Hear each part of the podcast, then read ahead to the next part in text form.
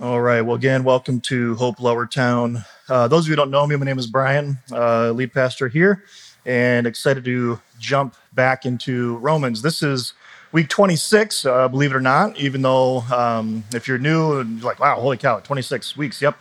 We took the summer off, but we are now jumping back into it.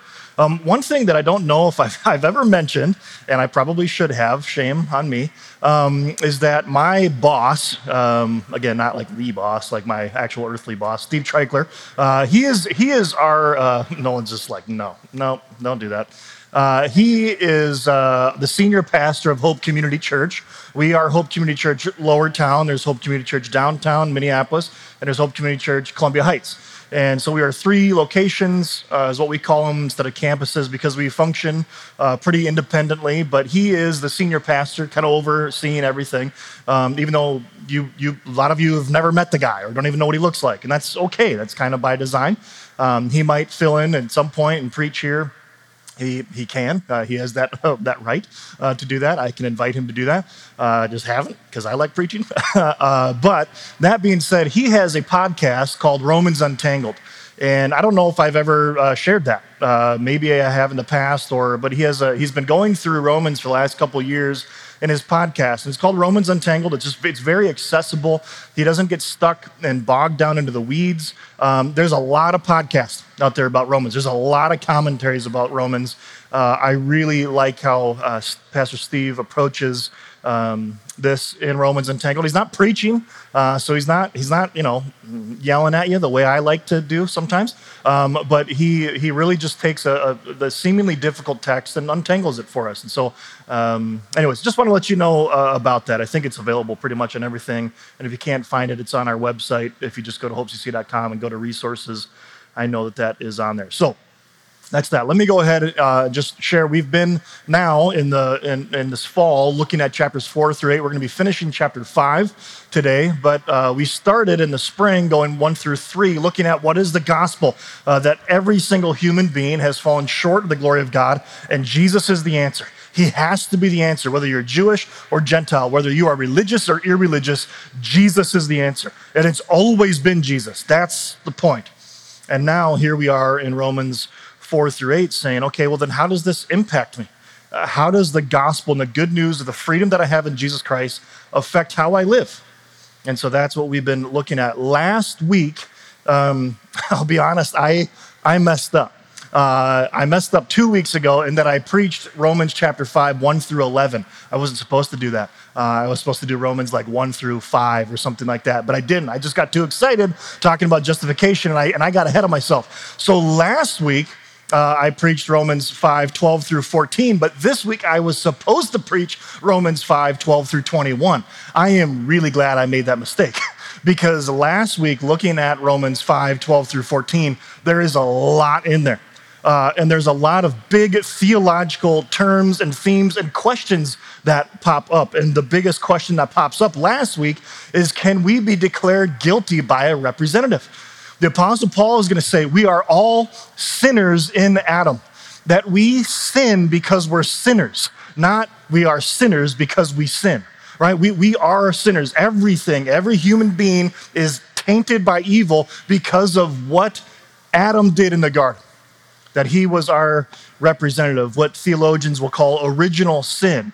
And original sin, again, remember, is not what was the sin that Adam committed or didn't commit the sin, the original sin, the idea is what resulted from the original sin, and that is total depravity of every human being who has ever lived except Jesus Christ.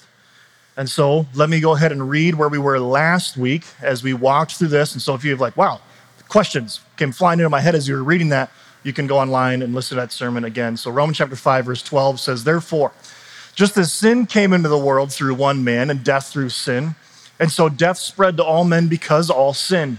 For sin indeed was in the world before the law was given, but sin was not counted where there is no law. Yet death reigned from Adam to Moses, even over those whose sinning was not like the transgression of Adam. Right? So hey, Adam, Adam was told clearly what to do and what not to do, and he he sinned, but how come everyone after Adam still died? Just because they were also sinning. They knew what was right. It was written on their hearts, and they still chose to sin, and therefore death reigned. Who was a type of the one to come, speaking specifically of Adam. And so I want to focus in on that idea of a type. Uh, and that's going to be very clear, the Apostle Paul now in these verses that we're going to look at today in Romans 5 15 through 21. Uh, titled this "A True and Better Adam," the true and better Adam, which is Jesus, but part two, because we kind of we, we kind of opened that can last week of looking at how Adam is a, a type of Christ. So, what do I mean by that? I could easily uh, have titled this sermon "The Superiority of Christ," and and I'm telling you, this this text it just screams Jesus is better. We need Jesus, and so if anything I say takes away from the superiority of Christ, shame on me, uh, and and just forget about all that. Okay, I just so I'm gonna we're gonna actually just gonna read the text here in a minute, and if that's all you hear, glory to God, because you're gonna hear Jesus over and over and over again how much better He is than Adam and sin and death, that He is good and obedience and life, and that's very evident in the text. And so I want us all to see that this morning, and just sit in awe of what Jesus has accomplished for us. What is this idea of a type of Christ? We get a couple of times in the Bible very explicit this is a type of Christ, or he was a type, or uh, sometimes uh, looking at some individual, how they represent someone greater who's going to come. Jesus talks about this. Someone greater than Solomon is here. Uh, someone greater than Melchizedek is here. Actually, that doesn't say that. I made that one up. Uh, there's all these different things where someone greater than Jonah. There's all these priestly people and prophetic people that Jesus says, oh no, I'm better, I'm bigger, I'm greater. But there's this comparison. Why does the Apostle Paul specifically in this category do that? Uh, this is my dog. Uh, she's dead. Um, and I love her, miss her dearly. She died uh, about a year and a half ago. And uh, but Daisy was her name, golden retriever. Uh, Angela and I had her for a little over 10 years, um, and developed a brain tumor. Doesn't really matter. Didn't work out too well for her. Um, but I miss her dearly, and I I really do. And even just looking at this picture of her, just at the lake by us, that we she loved the water. We couldn't drive by the lake without her just whining and whimpering.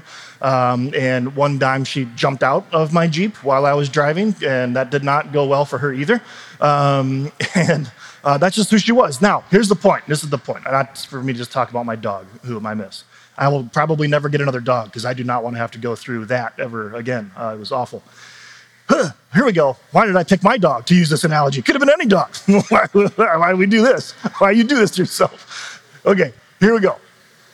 The point is this if you were to look at my dog, Daisy, and I would just say, I want you to just make some observations. I want you to make some observations about my dog. You'd say, okay, well, she's kind of this dark auburn uh, color. She's got, mm, you know, these long, furry, floppy ears. She's got a very full tail. She's a she's big. Uh, she's a bigger dog. She's not, you know, and um, uh, she has, you know, just a gentle demeanor. Uh, you know, I could, I could, I would do that. The whole point of a type, though, would be to compare the dog to another dog. This is my cousin's dog, Eva. Um, unfortunately, he had to put his dog down just this last week. Ha! It's not even my dog. Why do I do this? Dogs are so stupid. Ah, jeez. The whole point of this is uh, Eva, great dog, right? Uh, the whole point of looking at a type, though, is to say, now, now what I want you to do is not just make observations about Daisy. I want you to now make observations about how she's different than Eva. Do you, do you see that, right? Oh, well, Eva's got long, tall, pointy ears, and Daisy's are, are floppy. Daisy is softer than, than Eva. Um, Daisy has a longer coat than Eva. Daisy is shorter but stockier uh, than Eva, right? Eva is clearly more athletic, uh, clearly uh, more uh, prone to protect you in danger, right? Uh, I remember one time I was at their house, actually, one time. Uh, we, do- we dog watched each other all the time, and these dogs were just inseparable. And we were over at his house and he had a couple times where some people would be like jump his fence running from the police running from who knows what and they would be in his backyard and eva would hold him there until the cops showed up that had happened a couple times um, daisy would never do that right? Uh, not a chance. And I remember one time we were over there and Angela was looking out the window and somehow saw my reflection further away in the house and thought it was somebody outside in the yard, right? And so she just says, Brian, somebody's out there. And I'm not kidding you. My first instinct, I just go, Eva, get him. And I mean, and she just tears outside. And there was nobody there uh, was all was all good. But right, but da- if I said Daisy, get him, she's to run behind me. You know what I mean? Like that. Just those are comparisons. And so when we look at Adam and Jesus, you can clearly see the differences between the two. There are some similarities, and that's what the Apostle Paul is to say. There are some. There's ways where they are the same, and there are ways where they are different. And so that's what we're to be looking at. Jesus, the greater Adam, Adam, and Jesus. Let me go ahead and read this. If you're able, let me uh, read this. I'll read this out loud. If you could stand uh, with me as I read this aloud, um, I will read this and just follow along. Again, this is Romans chapter 5, verses 15 through 21. Sorry about the typo there. Romans chapter 5, 15 through 21 says this But the free gift is not like the trespass. For if many died through one man's trespass, much more have the grace of God and the free gift by the grace of that one man, Jesus Christ, abounded for many. And the free gift is not like the result of that one man's sin. For the judgment following one's trespass brought condemnation, but the free gift following many trespasses brought justification.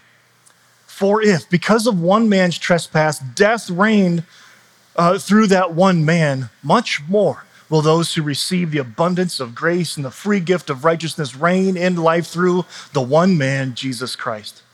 Therefore, as one trespass led to condemnation for all men, so one act of righteousness leads to justification and life for all men. For as by one man's disobedience the many were made sinners, so by one man's obedience the many will be made righteous. Now, the law came to increase the trespass. But where sin increased, grace abounded all the more, so that as sin reigned in death, grace also might reign through righteousness, leading to eternal life through Jesus Christ our Lord. Thank you. You may be seated.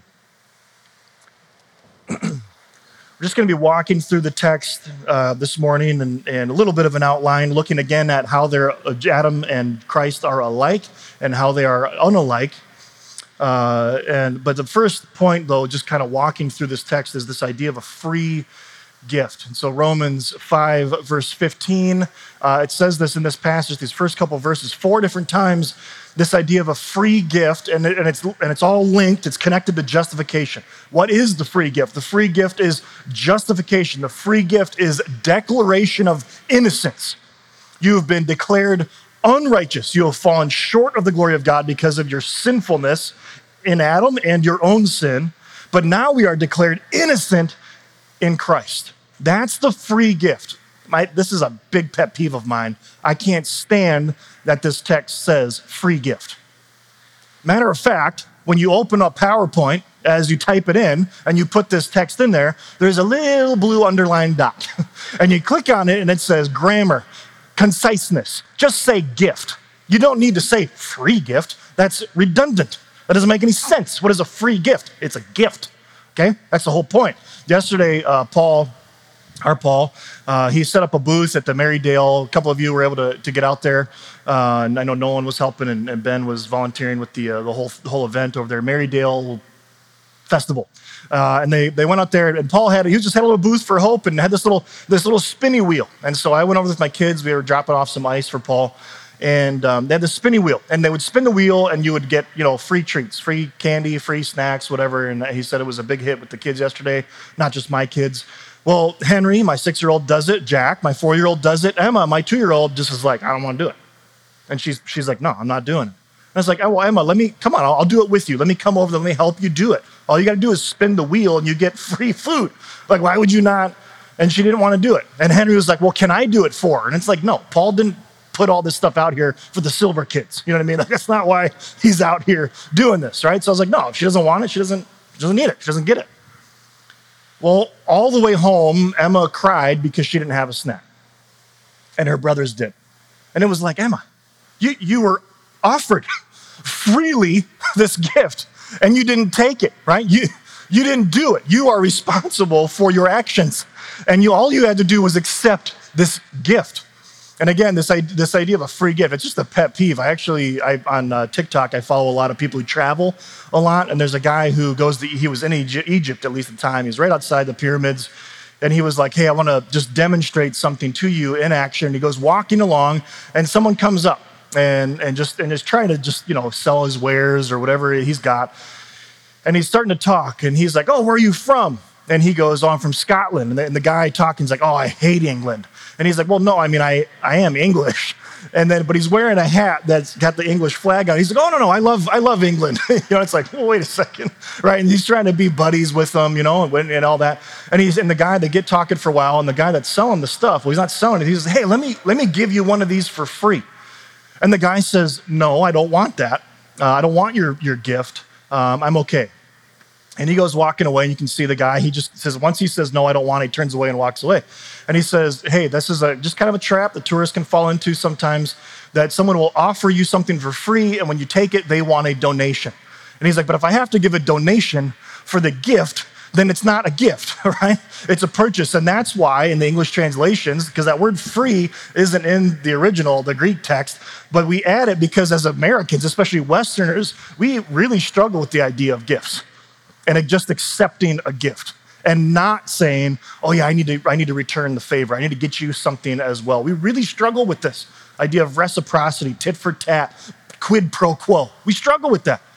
Right? We, we expect if I do something for you, you do something for me. Jesus says, I do all of this for you. Stop it. It's finished. That's a gift.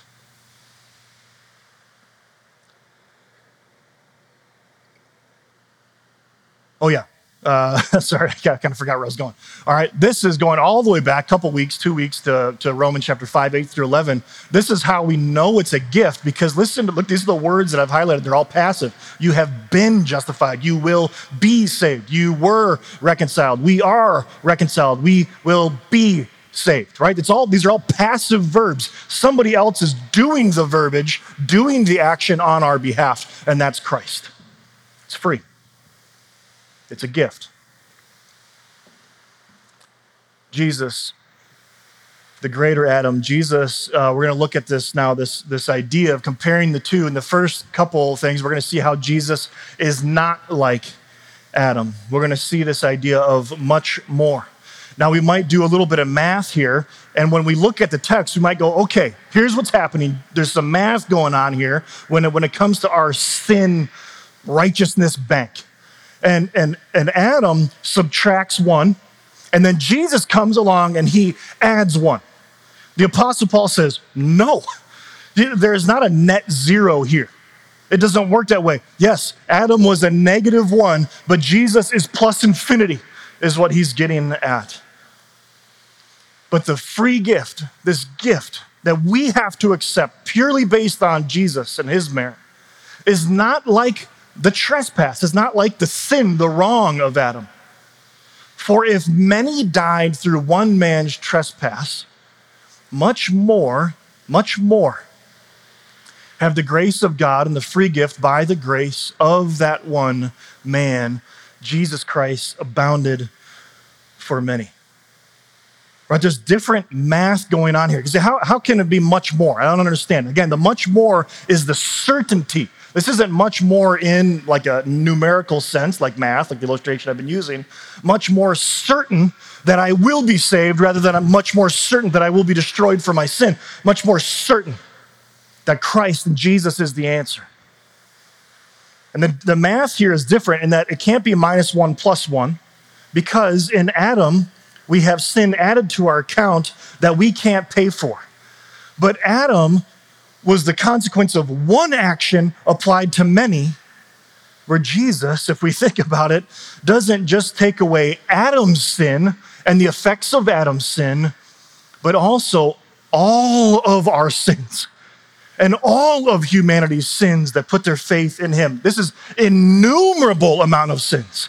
Adam does one, Jesus does infinite the opposite direction when it comes to the forgiveness of sins. Much much more. And not just sins in human beings, but as we're going to look at in a couple of weeks, we're going to see this also affects creation and the created world.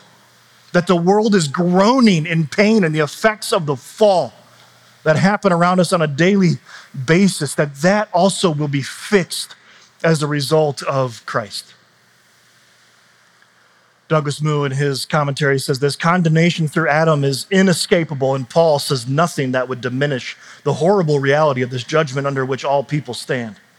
But alongside condemnation, there is the grace of God.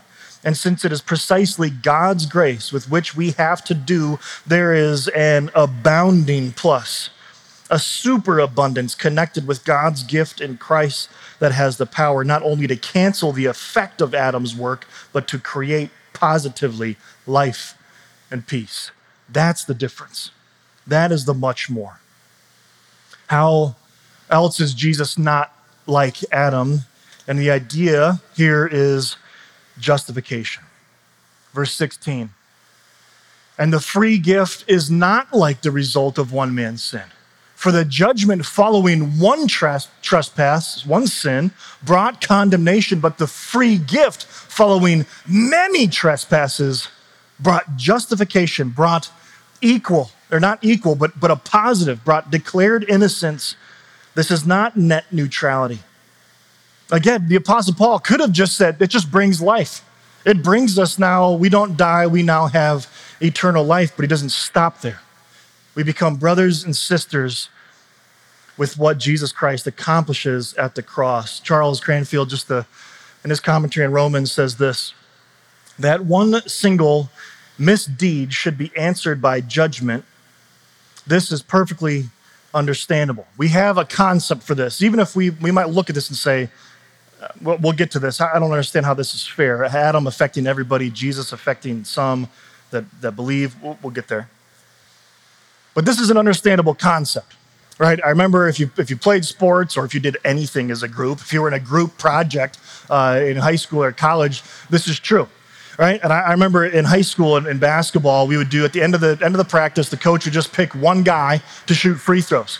And if that guy, he, he had to shoot two free throws. And if he missed one, we're doing suicides. Like, boy, probably can't, that's canceled. Probably don't call it that anymore, um, probably for good reasons. We would do these wind sprints on the court, right? And if we missed both of the free throws, then we had to run even more, right? And, and so what would happen? The entire team would get punished when someone missed a free throw. You see that? We, we understand that. In a group project, you get paired up with somebody and, and everyone's, you, you know, you knew the guy, right? When you paired up, you're like, oh man, we're, we're done, right? Because this guy has to do something. So either you have to work harder to compensate or he has to do something for the group project and you know he's not going to do it. And the entire group is going to suffer because of that person's failing. We have a concept for that. But he says this that the, uh, that the accumulated sins and guilt of all the ages should be answered by God's free gift. This is the miracle of miracles, utterly beyond human comprehension. When you are getting beat, when you are getting destroyed in a, in a sport, in a, in a game, right? You're playing a board game, you're just getting annihilated. And then all of a sudden, you make one move, one event right? You make one play, and all of a sudden now you're winning. We would call that cheating. That's not how life works. You don't, when you're getting beat, when you're losing, when you're getting destroyed, do one thing. And now all of a sudden it undoes all the wrong and gives you so much more positive to where you're winning. It doesn't, life doesn't work that way. If you were, if you got an F on a group project and you had an F and someone was like, forget this, I'm gonna go talk to the professor. And they walk up there and they have a simple conversation. He comes out, he says, we got an A plus. You're like, what in the world did you say to the guy? Something fishy's going on here. in a positive way, an only way, Jesus is that. But he doesn't cheat because he wrote the rules and he said, I am the only way this can happen. I'm the only one that can make an answer for all your wrongdoings. And we saw then the implications of our justification on a positive side a couple weeks ago. Our justification, our declared innocence, we have peace with God. It says that we were enemies of God. And it's not that we didn't like God, but He was like, oh, please, I beg you, come here. He also was like, you deserve my wrath.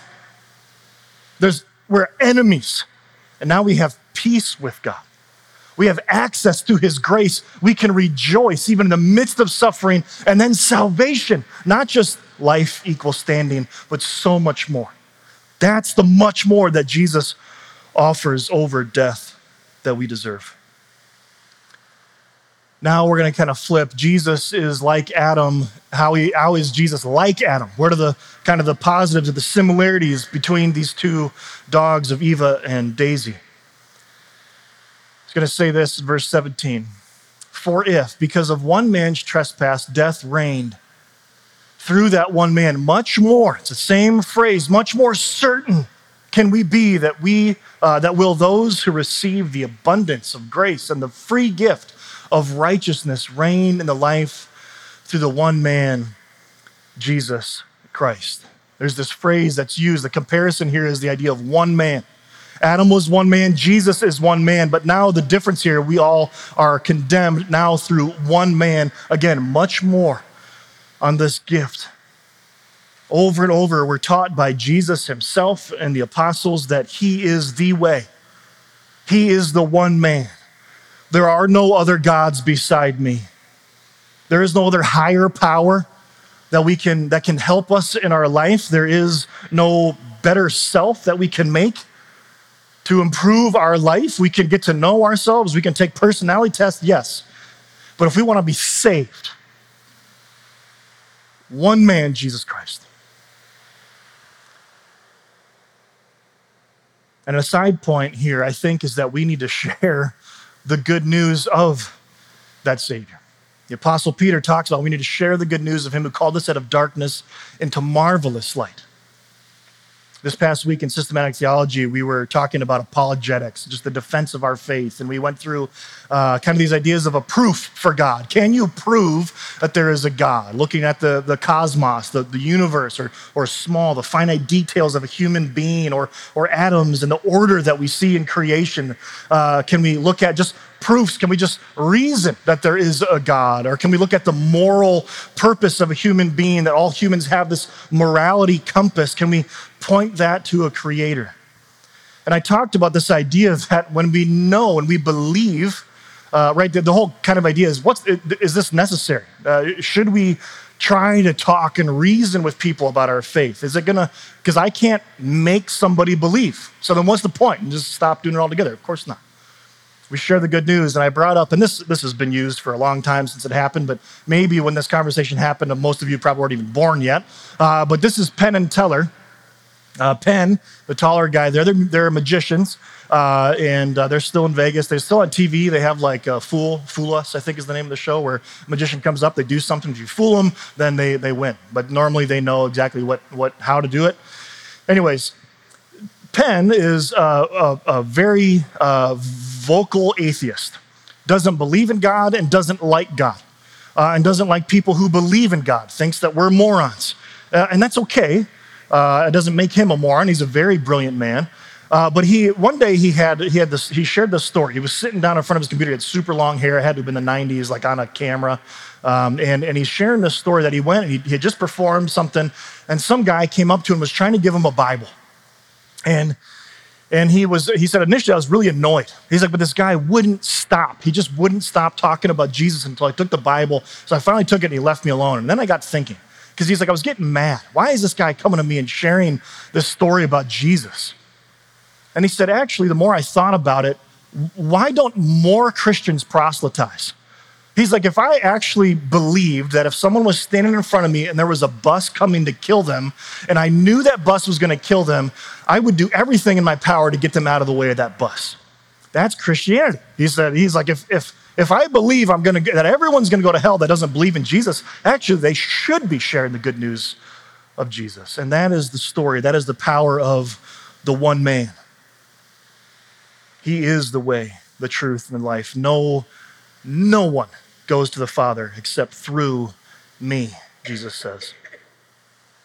The last point, at least looking at this comparison, is that Jesus is like Adam in this way that he did something for everyone the same way that Adam did. Therefore, as one trespass led to condemnation for all men, so one act of righteousness leads to justification and life for all men. For as by one man's disobedience many were made sinners, so by one man's obedience the many will be made righteous. Now, we might be sitting back and saying, wow, this is okay, hey, great. Jesus is awesome. Jesus is the hero of the story. I'm still confused on the math. I'm still confused on the, the fairness, if you will. Because in Adam, this is true, in Adam, he sins, and every human being who's ever lived is condemned, is a sinner. But in Jesus, it says, yes, much more in Jesus, all this abundance, but we know that not everyone will believe, just like my little Emma. Not everyone's gonna take and accept that gift. You're gonna say, I see it, I don't want it. How is it much more? Theologically, we could talk about this all day long, and I have. I've preached on this in the past, six years ago when we started the church. But looking at this idea uh, uh, of, of declared righteousness on somebody, that the, the, the result of Christ and his sacrifice on the cross, the phrase that theologians will use is that it's sufficient for all. That if every human being that has ever existed put their faith in Christ, he is superior and powerful enough to forgive them of their sins and cleanse them from their unrighteousness as if it never happened. He can do that. The problem is, not all people do. It is sufficient for all, but it's only effective for those who believe. It's only effective for those who put their faith in Christ. Only made righteous. The only, only those people are made righteous are those who accept that gift. So, this last point here is it's all about Jesus. Want to look at this last little phrase here. Now the law came in. Again, the only time the Apostle Paul in the book of Romans, at least so far, uses that word law, it's always a negative thing. It's always a negative viewpoint, law. It's never a good thing. He will talk about the scriptures or Moses being positive, but never law. Law is always a negative. It says, Now the law came in. The only other time that we get this language from the Apostle Paul is in Galatians chapter 2, 3 through 5. And it says, Yet because of false brothers secretly, secretly brought in, who slipped in. Okay, that's the same word here that the Apostle Paul is using, same author who slipped in to spy out our freedom that we have in Christ Jesus so that they might bring us into slavery. To them, we did not yield into submission even for a moment, so that the truth of the gospel might be preserved for you.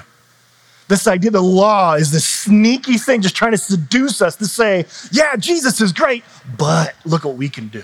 Look how good you can be. He's saying, no, no, no, no. It's always this slippery spy seeking to convince us, to woo us back into law and legalism and slavery to the law of good works. And in, Ephesians, the Apostle Paul is going to say, hey, listen, if you could get saved through the law, if anyone could be saved through the law, Jesus died in vain. The law, no bueno. That means no good, I think. Probably shouldn't use the language I don't know anything about.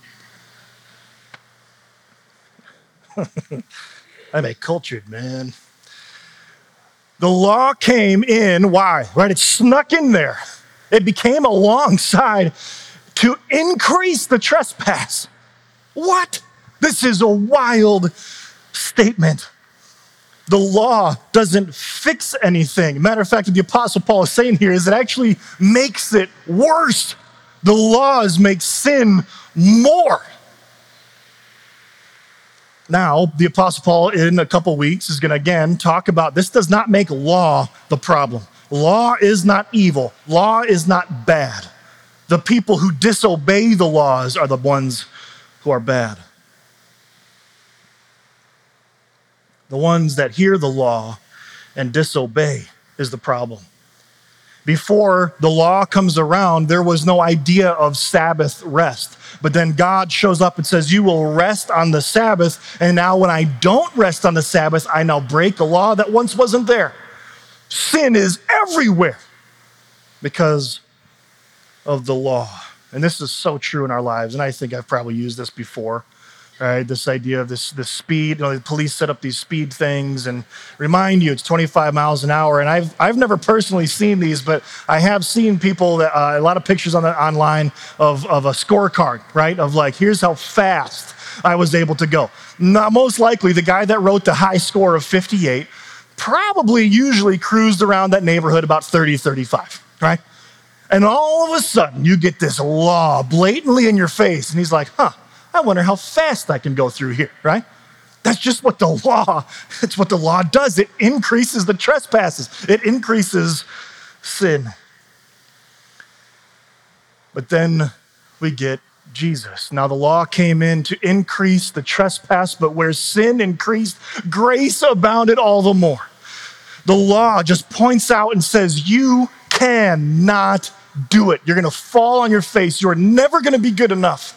You need Jesus. You need grace. You need all the more grace in Jesus Christ. I don't know if you've ever, uh, if you've had one of those um, uh, coworkers or a family member uh, or somebody who you can't say anything without them, you, me, right? You, me. You say something, oh, that's cool. Oh, you went camping this weekend. Let me tell you about this time I went to the Boundary Waters for a month. Oh, okay, cool, man. Sweet, thanks. Right? And this one time I went on a cruise for three days. Oh, no, no, you don't understand. I go on cruises eight times a year. Wow, that's good for you, man. Hey, let me tell you about I ran a 5K. I run a marathon every right. You know what I'm talking about? We all know people like this, and if you don't, maybe you're the one. I know, and I know I can fall. I, I, I struggle with this as well, right? I, I get into, I, I love hearing the stories people are telling. I go, I want to tell a story too. In a way, this is Jesus. Jesus is the annoying family member. Jesus is the annoying coworker. Then we say, Oh man, you won't believe this bad thing I did. Jesus like, Oh, that was really bad. Let me tell you about this cool thing I did. Let me tell you about me. Let me tell you about the finished work that I've done. Oh, oh I'm me tell you about this awful thing that, I, that just happened to me. Wow, that sounds awful. You haven't heard anything of what I've done for you. Right? That's that's Jesus. It's you, me. Oh yeah, sin, injustice, uh, all these uh, uh, trespasses, all these different things. And Jesus says, no, but grace and grace upon grace abounds so much more.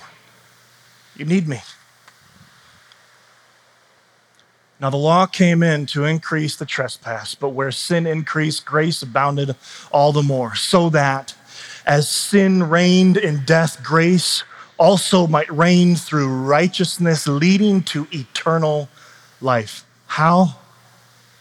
through Jesus Christ our Lord. In gospel application, simply Jesus is so incredibly superior. You, me, him. It's all about Jesus. He is incredibly superior to your sin, to your guilt, to your shame. He's superior. He's paid for it all. He is superior to any problem that you're facing. The fears, the anxieties that keep you up at night, He is superior to them. He's superior to your financial woes. As difficult and as taxing as they can be, Jesus is superior. He is superior to your difficult family member or your difficult family. He's better, he's more fulfilling, he's superior. He's superior to your cancer. He's superior to your sicknesses.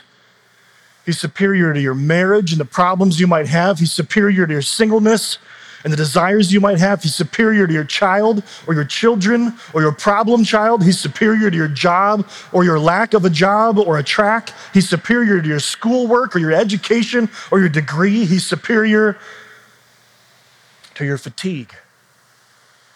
He's superior to your tiredness. He's superior to your lack of rest. He says, Come to me, all who are weary, regardless of what thing it is that's on our mind. And he says, I will give you rest for your soul. We lose sleep over a lot of things. We're humans. We really think about a lot. We struggle with a lot. And the older I get, the more things I worry about. But the one thing I know that when I put my head on the pillow, I don't have to worry about is my eternal soul. Because Jesus is far greater than anything that I have ever done or not done. He's superior and He gives me rest for my soul. When we take this communion, every week we take communion here at Lowertown and we remember remember the broken body of Christ and his blood that was shed for us. And for thousands of years, people would perform sacrifices and this idea of a Passover meal. And Jesus says, Oh, you, you think that goat was good? Look at me. I'm better. I'm superior. Oh, you, you think the wrath of God was something? It is. You deserve it. Let me pay for it. And we get to remember that every single week. We take this meal. The law is oppressive. Me, freedom. Death, bad. Eternal life, good. Me. All I would ask is that you're a follower of Jesus. If you love Jesus, if you love this Jesus who's incredibly superior, I would love for you to take these elements with us.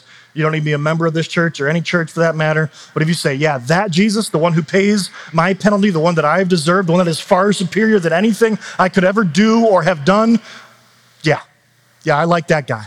I'd love for you to take these elements with us to remember the finished work of Christ on the cross because we can't add anything to it. Let me pray. Worship team's going to come back up. They're going to sing a couple songs. Feel free to grab these elements as you see fit. Um, sit down and confess, uh, rejoice, praise, worship, uh, and then feel free to stand and sing uh, whenever you'd like. Let me pray. Heavenly Father, thank you for just, again, just this rich text. This passage that just says Jesus is the way, Jesus is the answer and that those of us who put our faith and our belief in Jesus now and forever, not just even for the rest of our lives on this earth, but for eternal life, as we see here in verse 21, we will scream, I'm okay in Jesus, not because of anything that I've done, only Jesus, passive, this free gift of redundancy. It's all you. God, we love you, praise you. And it's in your Son's most beautiful name, this powerful name of the Messiah, Jesus, the Christ, that we pray. Amen.